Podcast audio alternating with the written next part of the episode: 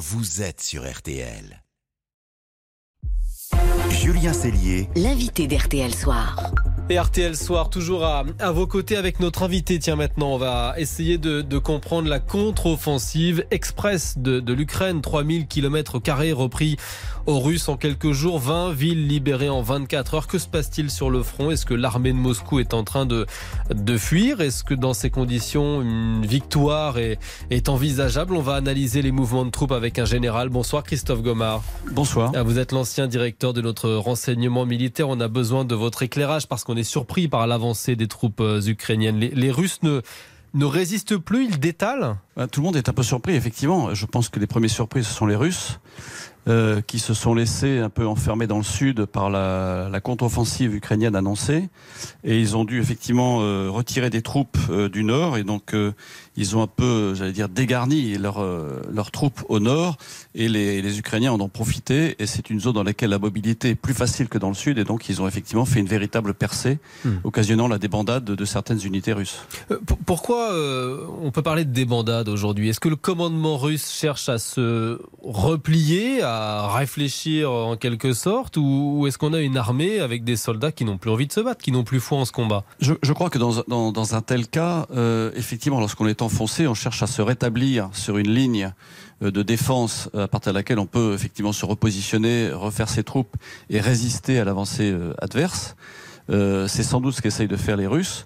Mais il faut bien se mettre effectivement en tête qu'au même moment où finalement les Ukrainiens ont avancé, c'est le moment où les Russes organisaient, vous savez, cet exercice militaire qui s'appelle Vostok, euh, mmh. qu'ils ont effectué avec les Chinois. Et donc toutes les autorités militaires russes, je pense, étaient prises sur cet exercice en Extrême-Orient. Donc il y a sans doute eu une, euh, un excès de confiance de leur part sur leurs propres troupes. Et vous savez, l'excès de confiance à la guerre, bah, ça tue et c'est, c'est, on en a hmm. l'exemple parfait ici.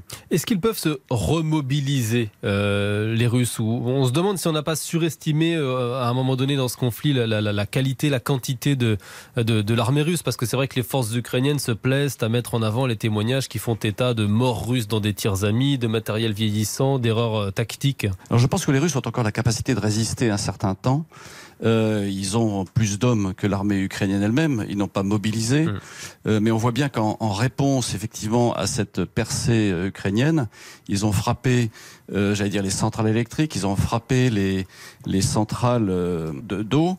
Ça, ça, va avoir comme conséquence, au contraire, de fédérer encore plus, j'allais dire, les nations, les nations occidentales derrière l'Ukraine. C'est-à-dire mmh. que effectivement, il y a eu un certain blackout hier soir sur tout l'est de l'Ukraine. Plus d'électricité, plus d'eau potable en représailles. Et ça, je pense que c'est une, je pense que c'est une erreur. Ça ne va pas changer la donne militairement. Euh, Est-ce que ça ralentit l'avancée ukrainienne? Sans doute. Maintenant, euh, les, les, Ukrainiens n'ont repris que 3000 km sur les 80 000, entre 60 000 et 80 000 km que tiennent les Russes. Il faut relativiser la percée. Il faut relativiser, exactement. Cette armée ukrainienne, comment elle a préparé sa contre-attaque? Ce sont des semaines, des semaines de, de, de, préparation? Bien sûr, des semaines de préparation.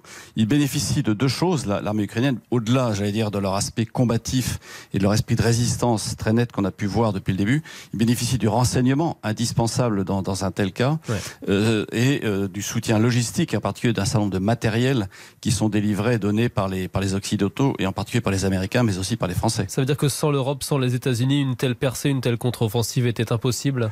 Je pense qu'elle n'aurait euh, sans doute pas eu lieu, en effet. Quel est l'objectif aujourd'hui des, des, Ukrainiens? Ils essayent de, de, couper en deux l'armée russe, d'empêcher les ravitaillements? Je pense que leur premier objet, en effet, c'est de reprendre le terrain conquis par les Russes.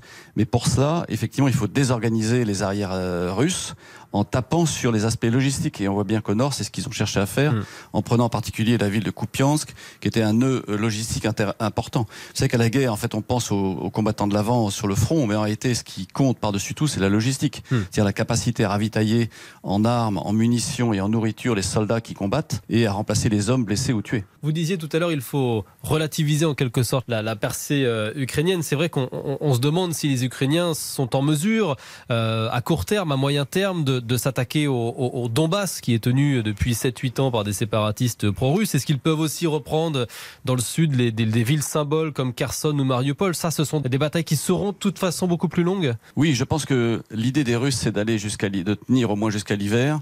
Euh, parce que l'hiver les choses vont être beaucoup plus compliquées et euh, j'allais dire de se repositionner pardon sur une ligne de front sur laquelle ils pourront tenir. Est-ce qu'ils qu'ils arriveront à tenir Kherson, ça va être beaucoup plus compliqué parce que Kherson, c'est à l'ouest du Dniepr. Hmm. Le Dniepr, c'est une rivière très large, très compliquée à franchir. En plus, les ponts étaient en partie détruits. Donc, pour l'armée ukrainienne, repasser à l'est du Dniepr, ça va être compliqué. Hmm. Je pense que les Russes, eux, vont tenter de se rétablir sur cette ligne de front à l'est du Dniepr, à partir duquel ils vont tenir et ensuite, effectivement, euh, occasionner des La vraie, la vraie inquiétude qui est la mienne, c'est qu'ils utilisent encore plus leur artillerie et leurs missiles contre les, populations civiles et pour hmm. détruire un certain nombre de choses, comme on a pu le voir sur, euh, sur Grosny. Il faut craindre en quelque sorte la réaction de Poutine s'il est humilié là, à court terme, en sachant aussi que les Russes détiennent toujours la centrale nucléaire de Zaporizhia, la plus grande d'Europe en, Ukraine. C'est un levier pour faire pression. Bah, C'est-à-dire que la vraie difficulté de Vladimir Poutine, c'est que s'il ne sort pas par le haut, euh, je pense qu'il est mort. Hmm. Euh, et son régime avec lui, évidemment.